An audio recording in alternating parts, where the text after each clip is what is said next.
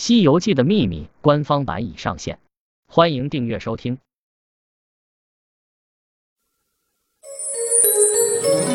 欢迎收听由喜马拉雅出品的文学作品《西游记的秘密》，作者志宁，演播东方不白，女生沧海乔木。第二章《西游记》与现实世界。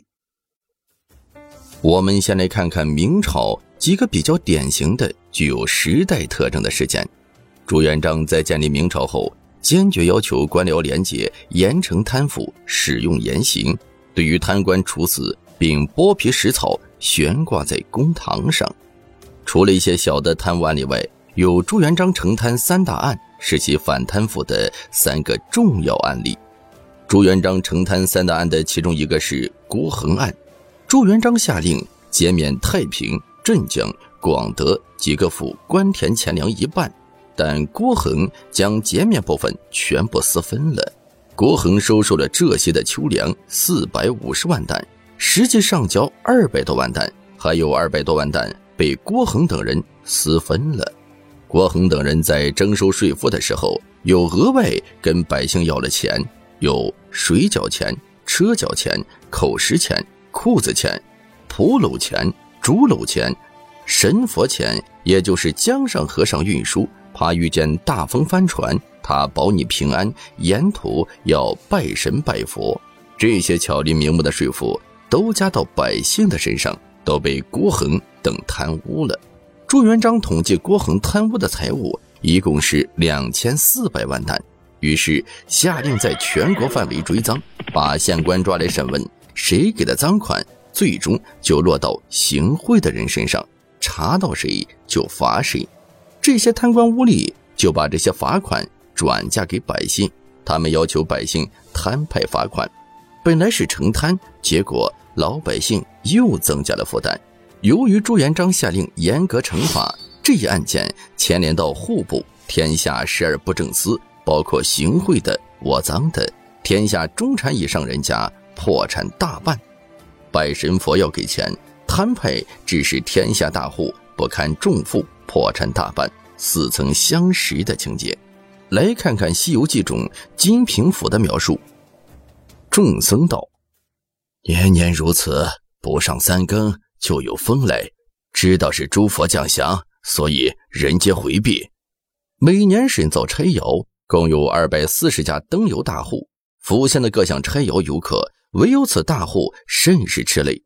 每家当一年要是二百多两银子，共该四万八千两，还有杂项脚缠使用，将有五万余两。假冒神佛的名义来收钱，将负担分摊给大户，大户不堪重负。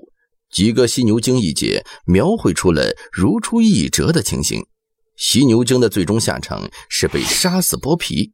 原文说：“一壁香叫徒子宰剥犀牛之皮，消暑寻干，制造铠甲。”这和朱元璋惩处贪官的方式十分的一致。另一宗大案是在洪武三十年，安庆公主的驸马欧阳伦私自把控当时的国家战略物资茶叶。并将所得贪污己有，后被朱元璋大义灭亲，下令处死。再看书中小白龙毁坏了龙宫之宝明珠，被其父亲上告处斩的情节是类似的。这些虽然距离作者的年代较远，但由于是当时那个朝代影响最为广泛的事件，因此在这样一部作品中有所体现。最终版作者的生活。跟成熟年代主要是在嘉靖时期，嘉靖时期不是一个平静的年代，发生了许多事件：农民暴乱、大礼义事件、内部党争、海禁、王阳明的心学开始盛行、人淫宫变、戚继光世袭职位、张居正进入仕途、海瑞中举人、庚戌之乱、徐阶推动将严嵩罢官、高拱进入内阁等等。其中，嘉靖元年发生的大礼义事件最为有名，影响最大。当时，明武宗驾崩，五子首辅杨廷和与皇太后联合推举后来的嘉靖为帝。嘉靖随同父亲原本属于藩王，在湖北兴献王的封地，朝廷决定让他做皇帝之后，派大臣去接他进北京。这一开始就因为其出身与朝臣们就欢迎仪式发生了争执。皇家的传承必须有序。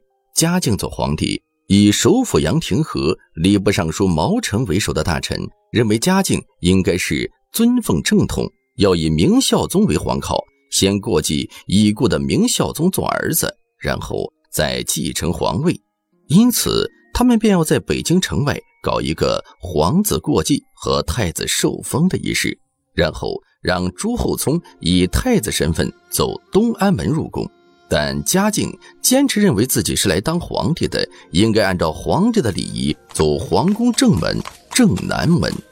嘉靖为人孝顺且固执，不肯变通。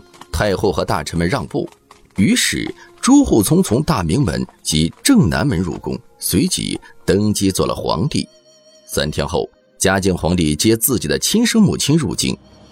之后，嘉靖一心要为自己原本不是皇帝的父母加皇帝。皇后尊号，并入主太庙，这引发以首辅杨廷和为首的反对声音。最后，朝臣们分为两派：一派支持加尊号，叫义礼派；另一派反对，叫护礼派。两派之间的争斗也是越来越激烈。嘉靖三年（一五二四年），爆发了血溅左顺门事件，护礼派二百多人集体跪在左顺门外大哭。嘉靖大怒。逮捕了几个领头的，激起群臣情绪。嘉靖随即下令逮捕一百多人，许多大臣被当庭处以廷杖，其中包括杨廷和之子，有十多人被打死，还有被充军流放。护理派彻底失败。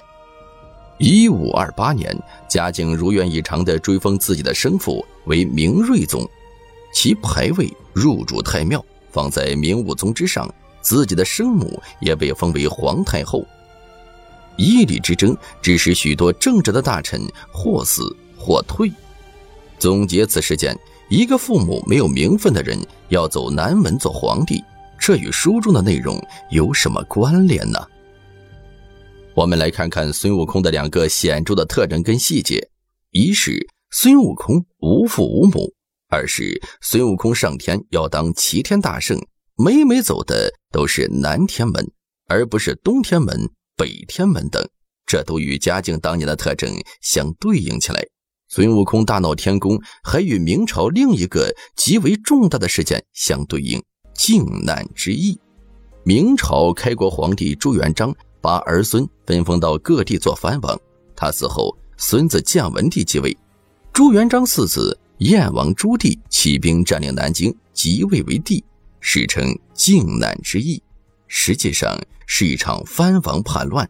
这与作为一个下界为妖的孙悟空领七十二洞妖王要做齐天大圣相对应。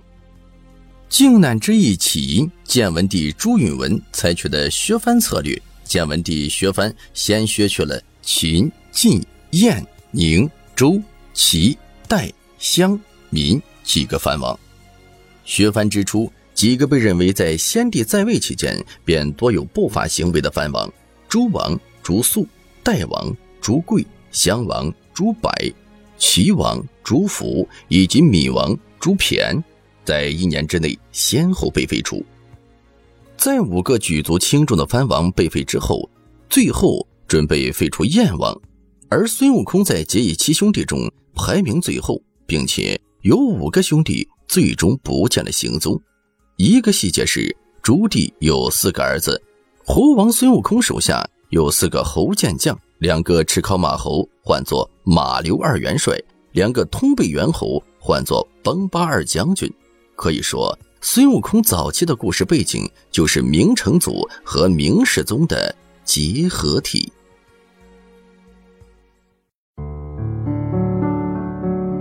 听众朋友，本集播讲完毕。请订阅专辑，下集精彩继续。